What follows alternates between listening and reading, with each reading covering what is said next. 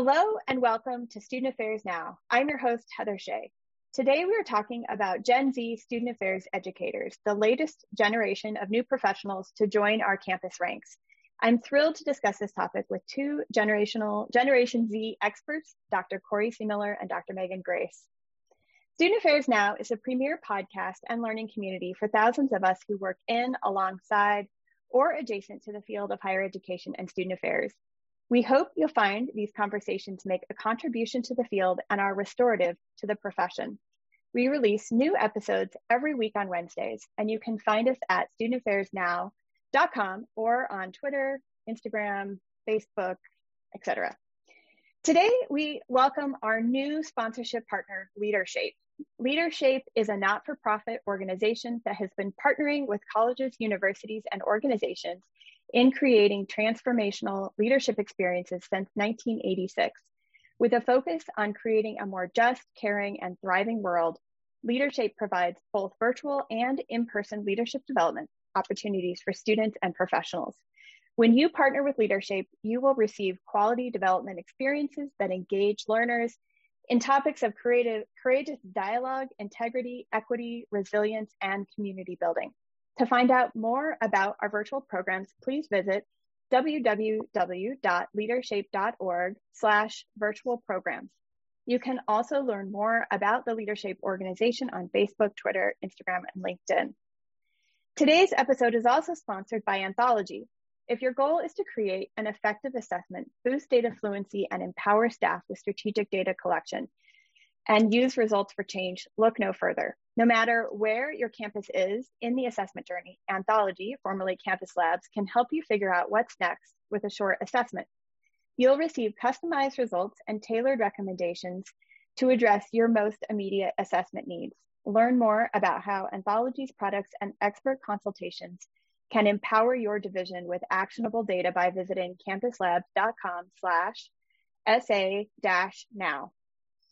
As I mentioned, I'm your host, Heather Shea. My pronouns are she, her, and hers, and I am broadcasting from East Lansing, Michigan, near the campus of Michigan State University.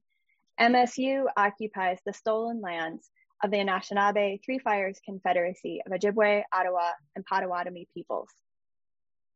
Thank you so much to my panelists today. Uh, let's get on with the conversation. Welcome to Student Affairs Now, Corey and Megan. Uh, as each of you introduce yourselves, I'd love for you to tell us a little bit about your current role and maybe share a little bit about how you got interested in researching and reporting on Gen Z. Um, Corey, I'll, I'll start with you. Welcome. Great. Thanks, Heather. I'm really excited to be here. So uh, my name is Corey Seemiller, and I'm currently an associate professor of leadership studies at Wright State University. But I wear many, many hats. I, I teach in an undergraduate organizational leadership program, a master's in leadership development program, and I teach in our master's um, in, in a higher education student affairs program. So I, I do, I kind of have my hands in all sorts of levels and topics and, and uh, it's been a lot of fun.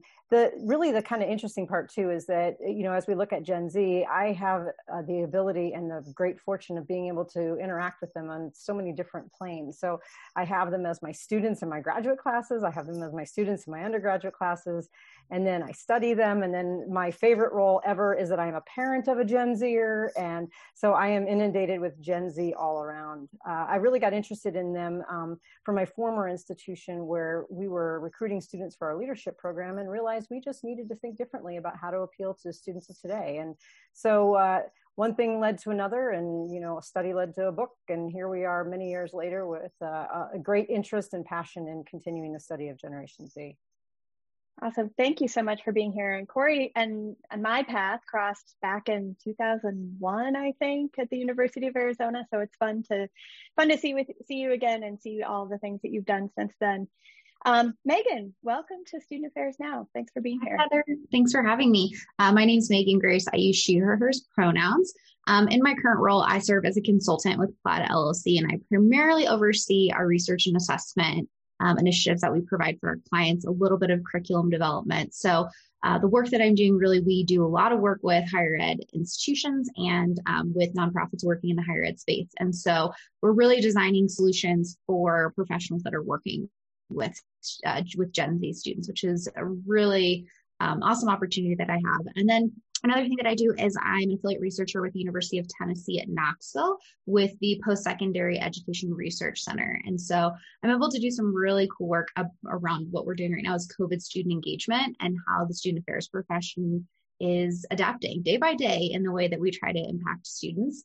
And I'm also working on some, from some fraternal related research projects. So thinking about very niche areas of student life um, within the fraternity and sorority life space. So um, I really, uh, since I think even we first had our first conversation around Gen Z with with Student Affairs Live, we've all kind of taken new pathways um, into the ways we work with Gen Z. And Corey and I have been on this journey. Wow, I try to count it, and every year it seems more and more magnificent. I think we're on year seven now, thinking about Generation Z from a more research perspective and thinking about uh, designing resources for readers and people that want to learn about Generation Z and, and integrate that into their work. So, as Corey mentioned, we got into this just because we were working in student affairs and wanted to understand our students a little bit better. And I always say it was like the best Bob Ross happy accident we ever made um, in learning about these students and how it's created this amazing journey for us.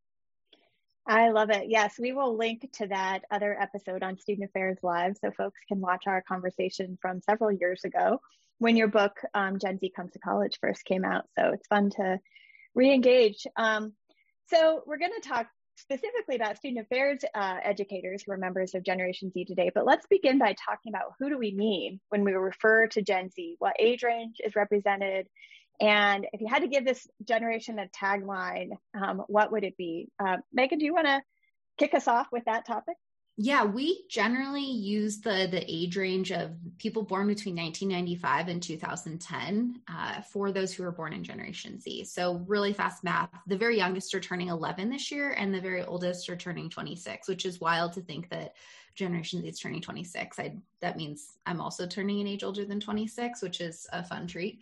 Um, but when we think about this, we've really seen them grown up from high school students through college, and now they're in the student affairs world and in the profession. I think that there's a lot they're going to offer our profession, which I'm excited to cover more in this conversation when I think about a tagline, this is a, a, tough one for me to think about because there's so much going on with Gen Z in, in a really fascinating and amazing way. But when I had to boil it down, I would say they're digitally connected change makers. Um, and I put a comma between digitally connected and change makers because they don't just rely on technology to make the change possible. Uh, but that is something we absolutely have to recognize is the digital nature of the world that they've grown up in because it's so vastly different than previous generations. I think some just uh, if I think more about that, the definition of Generation Z, yes, other generations have used technology and we've seen digital technology emerge and evolve over time, but they've literally never lived in a world without the internet. Like, not a single day of their remembered existence has the internet not existed. And so that is a huge factor in this generation today. Uh, but that's not the only thing that I think they're going to bring into the workplace and especially not into the student affairs profession. So I we're not going to spend a lot of time talking, uh, you know, about the specifics of other generations. But what's a quick resource if folks want to do that backstory and understand all the generations that came before Gen Z? I think one that we initially always point people to would be the first few chapters of our most recent book, which is Generation Z, A Century in the Making. And we really frame it to be a deep dive into Generation Z, but like we can't do a deep dive into Gen Z before we understand the generations that come before them. And so we actually provide a breakdown of each of the, what we would call like five or six modern generations that we're seeing in existence today, from the GI generation all the way through millennials. And we talk about the context that shape them. And it allows readers to understand generational theory a little bit better, generational cohorts, and then how all of that mixes together to help us create a multi generational society that we live in. The other resource that I would direct people to is we actually have an online course um, called Understanding Generations. And that's really where we break down different components of generational theory and how we start to think about each generational cohort in, in their unique nature. And we provide an overview of each of our modern generations as well. We have to give a lot of love to previous generations because they did so much to create the world that Generation Z is growing up in, but also reacting to and interacting with. Yeah. Yeah. And I was thinking um too, also as a parent of two Gen Zs, like they are in, you know, I guess indirectly or or maybe directly affected by both their grandparents and by my generation, right? Because we are the ones who are raising them. So our lenses are obviously part of that too. Um, so the age range you just stated, Megan, uh, 95 to 2010. So as you said, current 11 to 26 year olds. Um, so Corey, it seems like that means that the oldest members are potentially our current master's students and new professionals. Um, how are Gen Z new professionals different from millennials or Gen Xers? Well, I'll start by sharing a funny story. So I was teaching a class about Generation Z. It was a graduate level class a few summers ago and I thought I was teaching it to people who were going to learn about Generation Z. And out of out of my my student body, I had a number of students that were actually Gen Zers in the class, and that's when it occurred to me they're here and uh, getting ready to go out and do you know their grad assistants on campus and do you know student affairs work. And so um, th- that's been a really interesting shift to kind of think about how are we teaching about Gen Z to Gen Z. And and a lot of people say, well, that's not necessary because they know themselves, but but it is in some ways because the context is different, right? And student affairs professionals who are working with with maybe undergraduate students in particular, you know, kind of understanding what those roles they play, even if they share many of the same characteristics, is really important to be able to delineate. I think you know one of the things that we talk about a lot in our books and our research is this idea of context and that context matters i remember when i was i was an ra and it was my last year in college and my hall director was hunkered over a computer and it was a black screen with a green cursor and I said, What are you doing? And she said, I'm sending a prof. And I said, What in the world is a prof? And she goes, I don't know. It's like this mail thing where you can send a message to somebody else on the campus. That was apparently the name for the inter-campus email system that had just been invented. So I had literally gone through my entire undergraduate experience uh, without this idea of email and even entering into you know my grad assistantships and early student affairs work we didn't have the kind of technology and the kind of uh, access and influence and the things that our uh, new professionals have today um, and so I think it's really important to keep that context in mind. But more particularly, uh, that's more particularly interesting is this idea of who Gen Z is as as these new professionals. And one of the big markers of them, and as Megan alluded to, is being these change makers. I mean, they feel a great sense of not just duty, but just draw and calling to make a difference in the lives of others. And what a great alignment for student affairs, right? I mean, you know, I've worked for many, many years, almost two decades in student affairs, and we know that we do a lot of work because we love the students and we care about the students and we know that we're making a difference for them. And we also know that, you know, we're not going to be the richest people in, in town but we don't do it for that. And, to find a generation that already comes into this profession with that mentality means we might have more retention where they say, I feel like I'm, I'm every day I go to work, I feel like I'm making a difference that maybe I want to stay. And it's okay if I don't advance. It's okay if I don't make a lot of money, which is what a lot of Gen Zers are saying. So I really think that there's this bigger calling for them that's in alignment to the kinds of things that we're looking for and having kind of longer term retention of student affairs professionals. Yeah, that's really interesting. I think we're going to pick up on that topic um, here in a little bit too. So, um, Megan, tell me about what you see as some of the common misperceptions of this generation that we should be cautious of and not making assumptions about what their needs are or attributes are.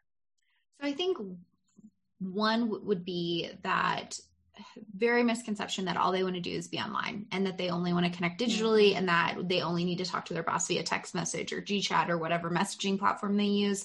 We saw this even prior to the pandemic that this is a generation that craves human connection, whether that's face to face or in person, that they are very apt to even willing to be jumping on, a, you know, a video conference than um, than ever before because they're missing human connection. And I mean, we've seen it in our qualitative work that they they share that technology is great. Like you can connect with a lot of people quickly, but that doesn't mean it's always the highest quality interaction. So I think that's one misperception that we're seeing is that just because they can always be connected doesn't mean that that's the only way that they want to be connected. So there is going to be this, I think, even more so a desire of wanting to be together, whether that is in person or online through video communication, but they, they want to be with people, if you will.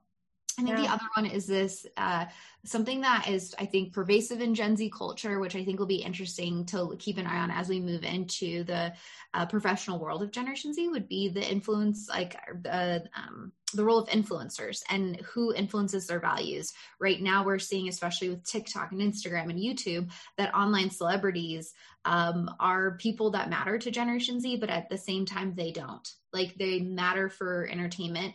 And when we look at who matters in terms of influencing their values and decisions we tend to see that it's people that are very close to home. So it's going to be parents and family members mentors coaches um, and their friends. And so the role that these relationships play it's really the people that they are able to connect with in person that are going to uh, have an impact on their values. And I think that how, how, that translates to what we're looking at in the workplace is that good mentorship, good supervision, and good workplace relationships are only going to be uh, even more critical with this generation. I think that we we all recognize the importance of having good coworkers and colleagues, but with this generation, especially with where we're at with the pandemic and the desire for connection, having people that you enjoy being around and that can influence you in positive ways and creating a, a productive and healthy work environment is going to be at the forefront of this generation. So I would say two misconceptions is, would be how they interact online and who they interact with um, is very different, I think, than uh, what they want in real life when they're not online. Interesting. That's super interesting. Yeah, when the COVID um, pandemic just first started, my older kid who hosted a weekly Dungeons and Dragons um, game at our house was devastated. And then he figured out he could do a really similar thing using Roll20 online. And it was like all of a sudden his world just opened back up again mm-hmm. because it was like he needed that interaction. Okay to not go to school, but if I don't get to do the D and D, it's going to really change the way I am in the world um, for him. So so you two have written several books together. I think we're going to post those in the links. Um, can you talk a little bit about what you've learned over the years in researching Gen Z? Um, uh, Corey, I'll start with you, and then both of you can kind of pick up. And what what are some of the broadest takeaways?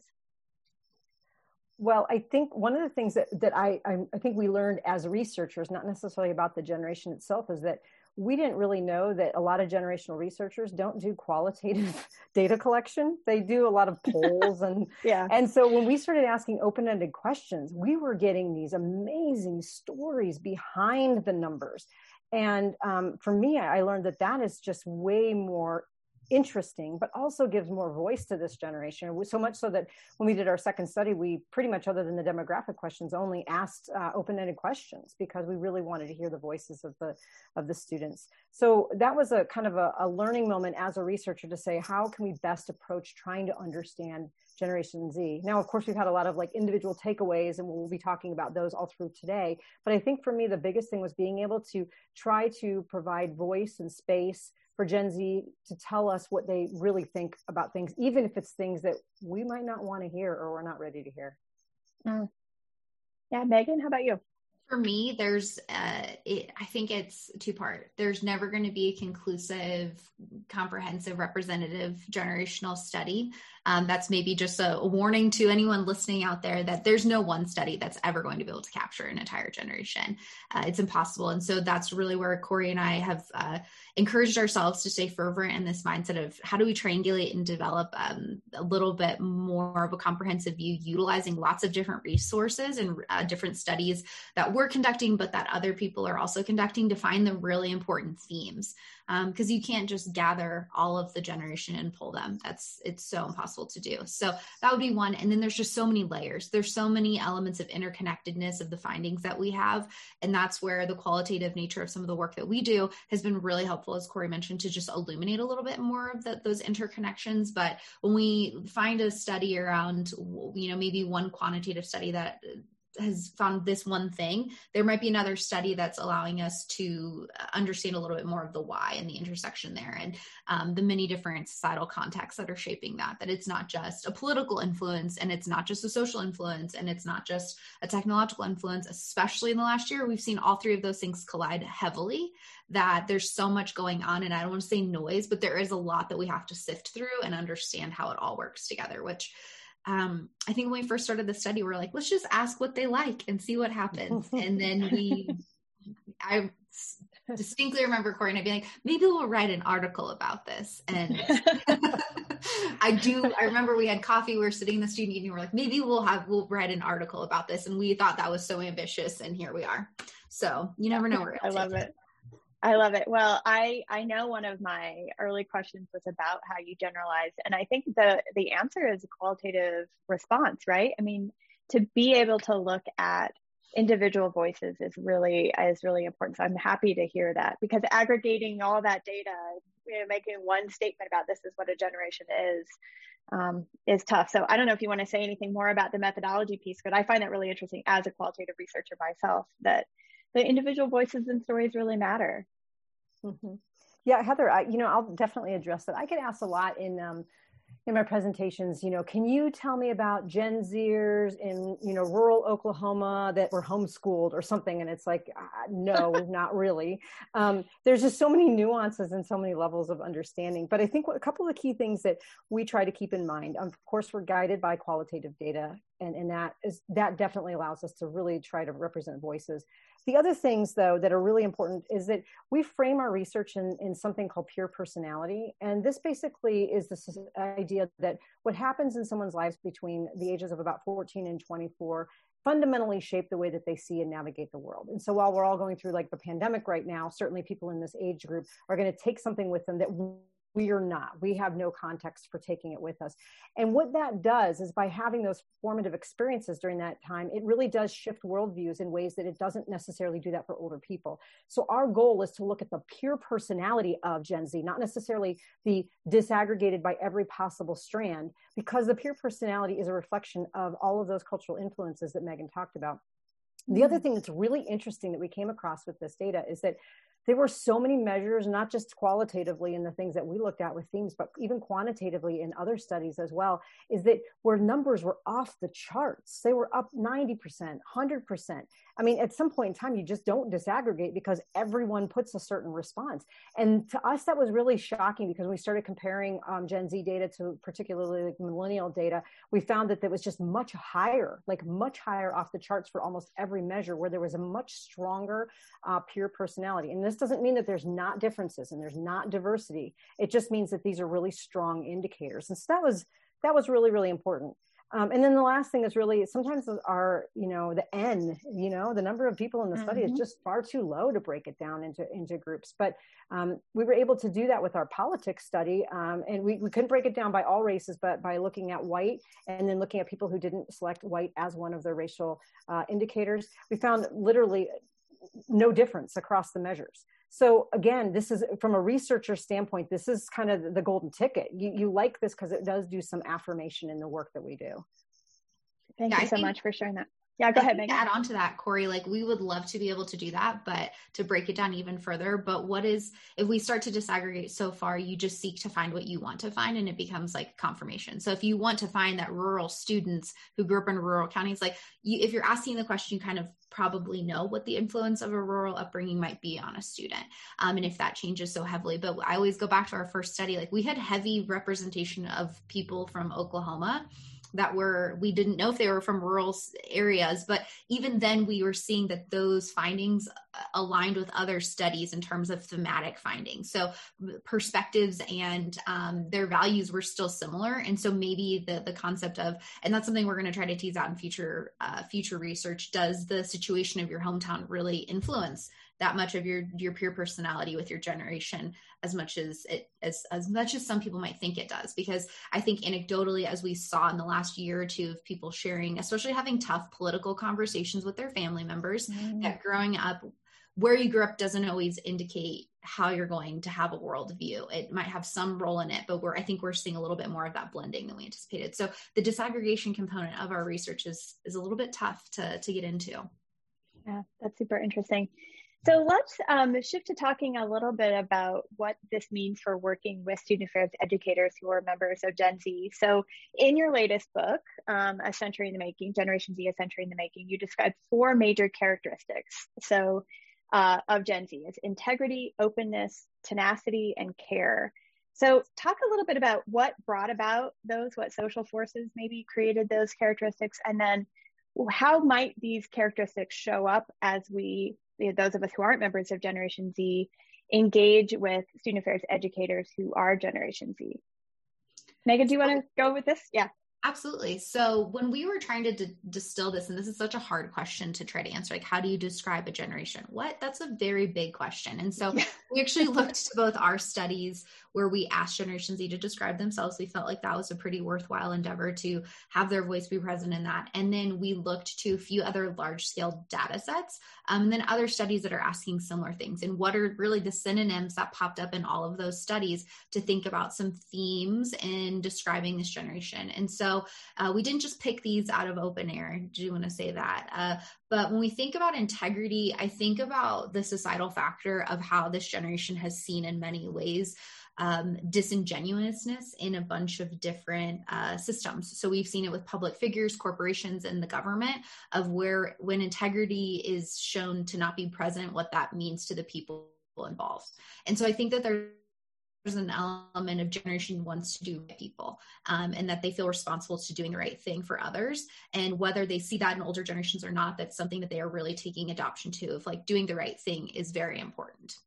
Openness uh, we see this with every generation is a little bit more open-minded about social issues.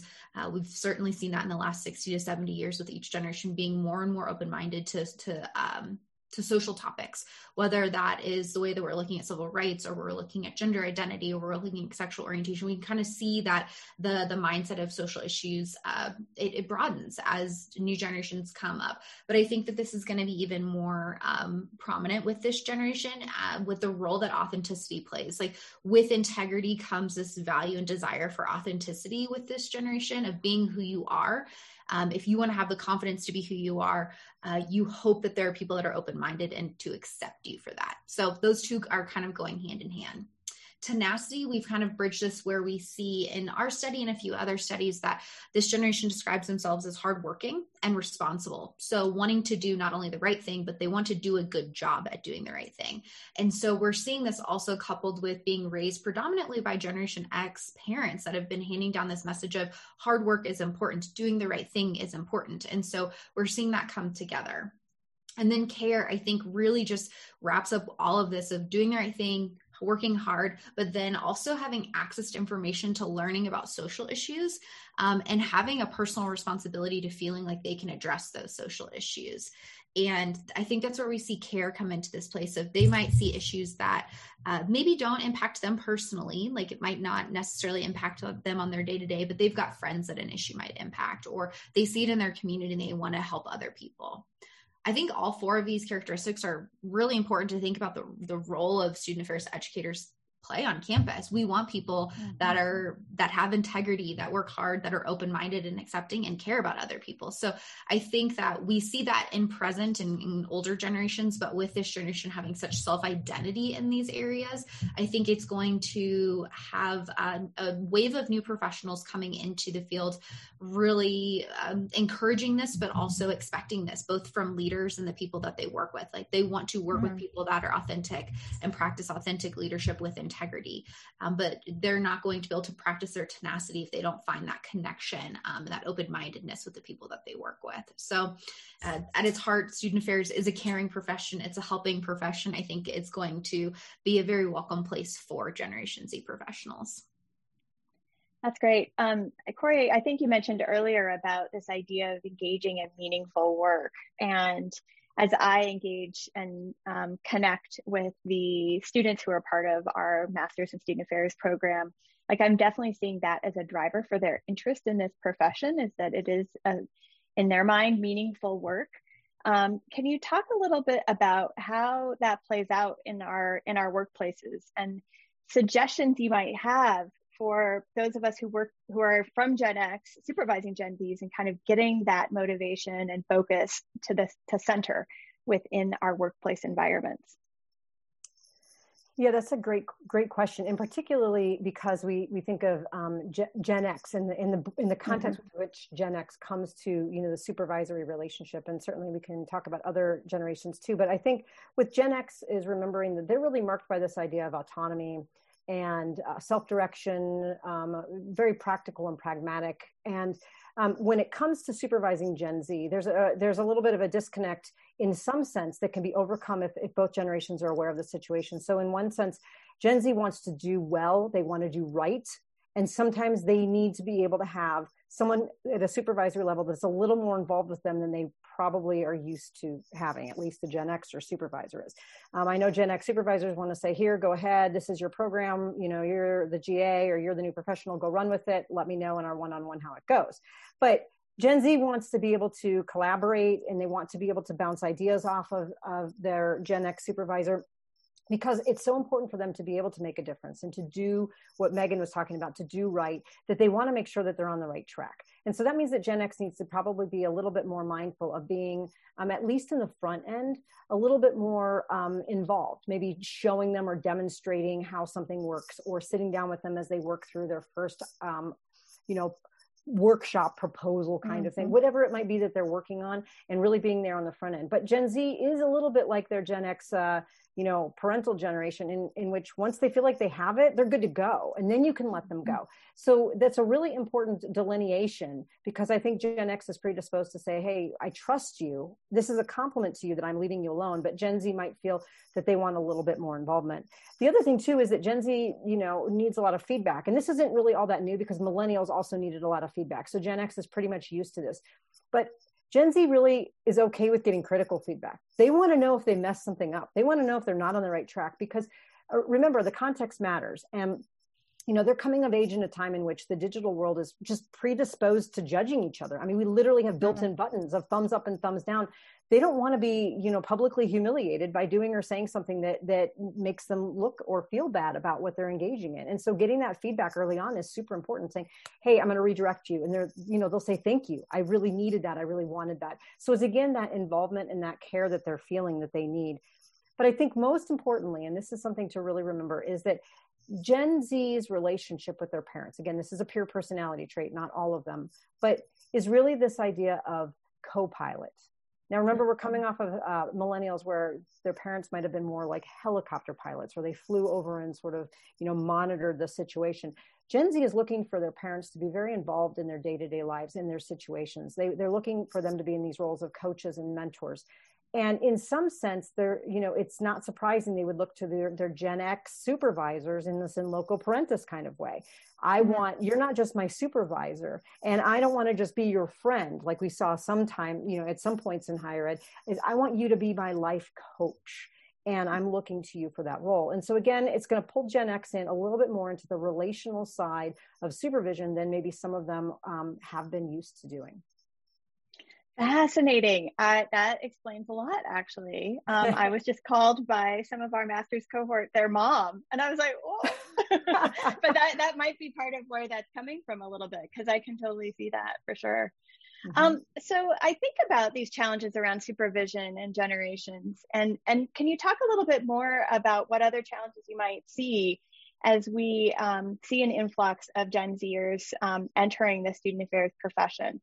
Um, so just expand yeah. upon that a little bit more. Yeah. Yes, absolutely. I think there's a couple things too that that are you know we take it out of the context of Gen X and really just look at supervising Gen Z. Um, as we've talked about before, the ability to make a difference is really important. Now, remember, Gen Z sees this on two levels, right? I'm making a difference for my students, but I'm also making a difference for my students so that they can make a difference for others and and there's that, layer and that's a you know kind of like i said a calling or you know in some sense a you know this this feeling of of uh, responsibility that they want to do right by their students.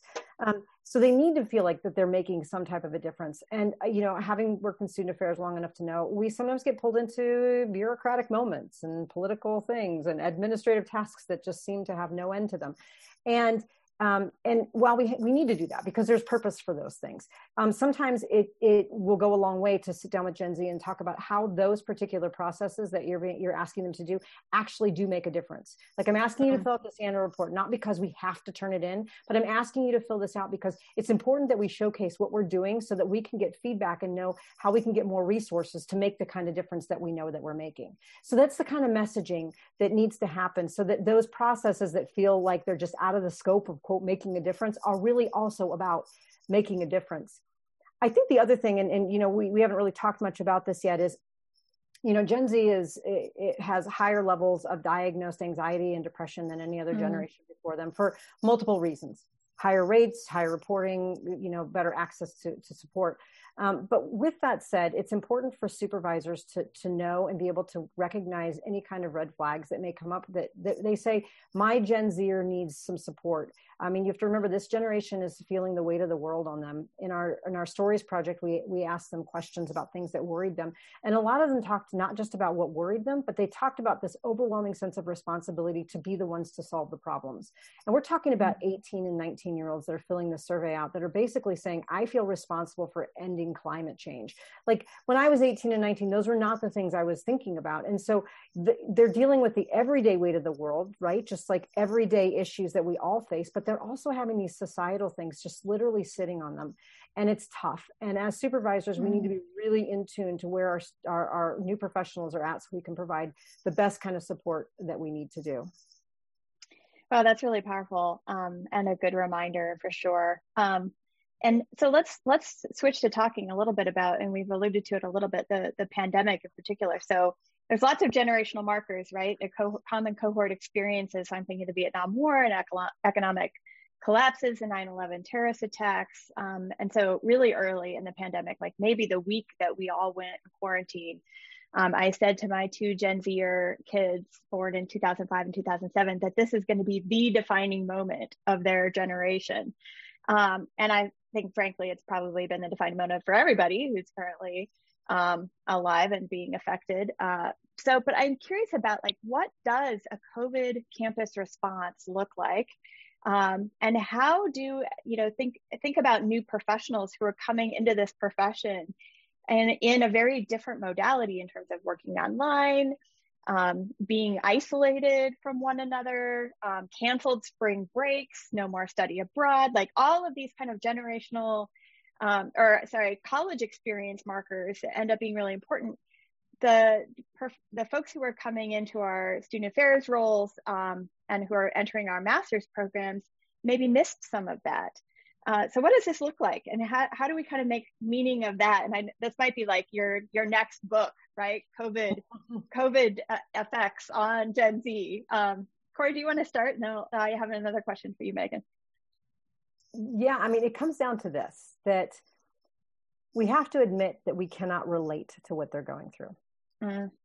Mm. Uh, it, we, we have to admit that. I don't know what it is like to have missed a study abroad experience that I was supposed to go on. I don't know what that's like. I don't know what it was like to miss my graduation. I don't know what that was like. Um, but we can empathize and we can say that what you're experiencing is something that's unique um, I, my daughter was in she was in fifth grade this last year and she was supposed to have her graduation and it was the same old same old you know the chairs in a row facing the stage and they get their little diplomas and they didn't have it but you know what they did they had something that was about 20 times better than that so while we want to acknowledge that there is a sense of loss there is a sense mm-hmm. of innovation and while this generation is is at the forefront of creating social change the the fact that they were the first ones to experience some of the good some of the bad of the innovation that came from COVID is really a remarkable milestone in their own development. And so, yeah, I don't know what it's like, but I can empathize and I can say, you know what, I can learn from you because whatever that felt like, I want to make sure that we, you know, we make sure that students, you know, don't feel disempowered and that they do feel that they're they're validated and they're important in this process. And so I think it just comes down to kind of a philosophical approach to how we really try to embrace and understand and listen to our, our students, our new professionals, our graduate students, and, and what it is that they need to be supported. Yeah. Megan, tell, talk a little bit about preparing graduate students, you know, so thinking about that kind of first, you know, frontline um, folks who are coming into graduate assistantships or coming into new professional roles who are engaging with the high school students who didn't have a high school grad or whatever those whatever those experiences of difference were how do we help them kind of think about what that means to work with students whose end of high school is so different? I think it's, uh, and kind of building off what Corey said, we have to recognize that when we're working with students coming out of high school and, you know, even just in college today, they've got a complete, they've got a COVID filter on everything moving forward. This is the best way to put it. If we live in a filtered world these days, they've got a special COVID filter. Um, whether that's a loss of a, a, milestone or a celebratory experience at the end of their senior year or new student orientation looking incredibly different than it ever has. All of the built up momentum that I think we put at that, that part of being, um, you know, 17, 18, 19, starting college, just it has a very different look and feel. And so recognizing that difference and trying, um, again, being empathetic to it, but realizing that there's also a lot of resiliency that was practiced by young people today and the understanding of how they made personal sacrifices for the greater good at such a young age.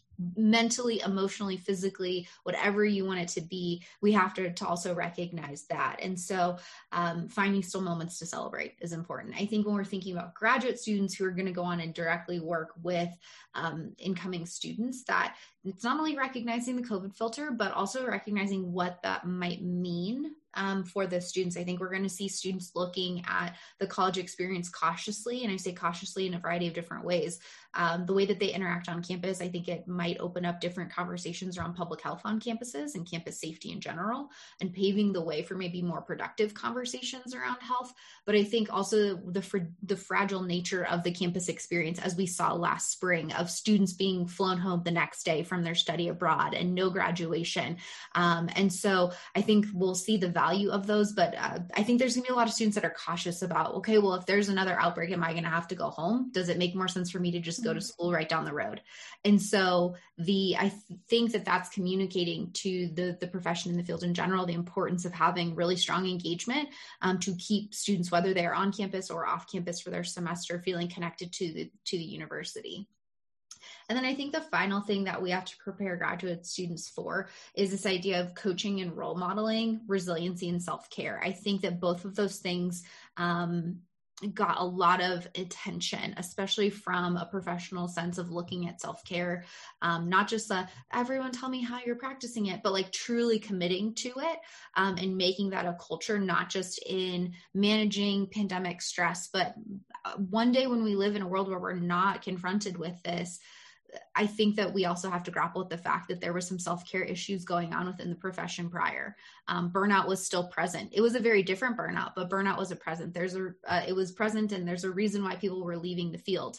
Um, so, what does that say about more about our profession, and how can we help graduate students develop those self care and those um, mental health practices earlier on in their their in their professional career to not only uh, potentially keep the longevity of their career within the field, but also so that they can role model and coach our students more effectively. So I think those are a few of the areas, but the, the COVID filter, we're going to live in it for a little while. And we have to recognize that uh, students went through a lot. They're very resilient, but we have to commend them for the sacrifice they made and do our best to celebrate the moments that we can with them. Yeah, really, really well said. I think um, that's going to be, it's like you said, it's going to be with us for a while. And I think when we think about kind of what does it mean to return, um, Keith's uh, episode last week was all about like what should we be restoring, what should evolve, and what should transform on our campuses. And I think there's really this quest um, for some level of normalcy, right? And Corey, you wrote about this in a Medium blog post, which I'll put in the show notes also, about um, you know, in what ways do Gen Z professionals kind of serve as a part of that normalcy as well as promote it for students? And what does it mean? Um, what, what is, what is normalcy now? And, and from a kind of a generational lens? Yeah, this is, this has been such an interesting phrase, right? The new normal. We hear it all mm-hmm. the time, right? This is the new normal. And I've always pushed back on that. I don't think that we've reached the new normal. I think mm-hmm. we're in a transition phase where we're questioning what we want to be doing in the future and what we should be doing in the future. And if we were using our time wisely, particularly in higher education, we would be looking at that which works and that which does not, and taking an opportunity to learn from our own best practices. Um, as Megan alluded to self care, this has illuminated it to the point where we can say, wow, maybe our new normal when we get there will be much more around self care. And so, the the the role of Gen Z is is a very interesting one because they're they are um, they're basically our graduate students, they're new professionals, they're the frontline workers during this quest for the new normal that we haven't gotten to. So the things that they're embarking on are setting the tone for us to say, does that work? Does that not work? Um, for instance, you know at my own institution they're looking at they were always struggling with you know trying to figure out how to best do new student orientation. And they've tried various ways and they were successful in many different realms but this provided an, a way of saying hey we, we have to do it differently because we can't all come together. What can we do? And all of a sudden there's some amazing pieces of new student orientation that would never have been conceptualized had we not been in the covid era. So potentially the new normal will retain some of those so we can be more inclusive and spread you know and spread uh, access much further or be more engaging. Or do we you know i'll be interested to see you know five years out as we look at student organization you know engagement. Potentially it could be up given the number of students who are able to engage while they're off campus or you know they're they're working because our gen z students work a lot. So it's our gen z student affairs folks that are the ones that are leading the charge they are literally writing the guidebook for the new normal and I think that that's exciting. And they're going to learn things that didn't work and they're going to learn things that do work. And when we look back at this time in history and we talk about why we do the things we do in higher ed, we're going to look back on 2020 and 2021 at these Gen Z student affairs professionals that led the charge in trying out and all of these new ways of being to figure out how higher education student affairs is going to look in the future. Wow, I love that. Um, I have been thinking about this a bunch because I think we're all trying to kind of figure it out, right? So I love that there might be a bit of a secret decoder ring out there with um, our Gen Z uh, folks. Uh, thank you both so much for this awesome conversation. I know I could just keep talking on and on. I'm endlessly fascinated, uh, I think, because of all the multiple hats that we all wear. Um, so as we conclude every podcast here on Student Affairs Now, our, our title is Student Affairs Now. So really quickly, uh, maybe as a result of this conversation, maybe just in general, broadly in your lives, what are you thinking about, pondering, questioning, troubling uh, now? Uh, Megan, I'll start. I'll start with you. Oh, I don't know if I'm troubling or I think it's more questioning, pondering, um, especially as I still have quite a few friends and contacts that are working on campuses still. Mm. Um, I think I'm pondering how we structure our work life in student affairs and higher education. Um, not because I do think that we have learned that being in your office at 8 a.m. and not leaving till 10 p.m. every day might not be the healthiest thing for people. And maybe that has some burnout problems. And so I think that it is going to, I foresee that there is going to be more conversation around you having flexible work life, um, whether that means being on campus for three days and at home for two days to again practice self care, getting your work done, feeling like you're recharged and rest. Um, and so I think that that's what I'm pondering is like, is the life schedule of campus uh, campus based professionals potentially going to get a healthy makeover um, with what the pandemic has kind of put at our forefront to grapple with. So that's one thing I'm looking at is I, am hoping that we can have good, productive conversations around workplace design to have a healthier experience for everyone. I absolutely agree. Corey, what about you? What are you thinking about pondering, troubling? well, I think in terms of student affairs, you know, I'm I'm curious to see if some of these practices that that uh, we've been engaging in during this transition period are so alluring in some sense from a work work perspective that we do increase the retention of people in student affairs. As we start talking about that the things that we're doing really do make a difference um, in ways that we've always known that but in ways that could be even better articulated by gen zers and that that that we we see students you know again after like two years in student affairs we see people sometimes leaving the profession but perhaps actually staying longer and saying i i was part of this innovation of this new normal. I'm part of this. I'm excited. I want to be here. I know i'm making a difference. Like i'm literally making a difference in people's lives not just in their passions and their energies but i'm saving lives. I mean we are in covid and, mm-hmm. and maybe feeling this sense of great uh, passion and even a stronger calling than before. So I'll, again, I'll be interested to see 10 years out about our retention of our student affairs uh, educators to see to what extent did this burn them out, right? Or to what extent mm-hmm. was this just an energizing experience to take on a task that that no one, no generation before has been presented with in terms of doing this work. And I think that's exciting to be on the forefront of that. Absolutely. Um, yeah, I think there's a huge amount of responsibility and also really a lot of energy around being the builders, right? The builders of whatever might might be coming next. Um, thank you both so much for spending time with me today. Thanks to everybody who's listening. Uh, thanks also to our sponsors, Anthology and Leadershape. um, which has enabled us to um, engage a production assistant. So shout out to our new Student Affairs Now production assistant, Natalie Ambrosi. Thank you so much for your work in helping us um, keep Student Affairs on the air. Um, so you can receive reminders about this and all of our episodes by subscribing to our Student Affairs Now newsletter and of course browse our growing archives at studentaffairsnow.com. Subscribe to our podcast, share on social, leave a five-star review. Um, helps us continue to reach more folks and build a community of learners. Um, I am Heather Shea. Uh, thanks again to our fabulous guests and everybody who's watching and listening. Make it a great week, everyone.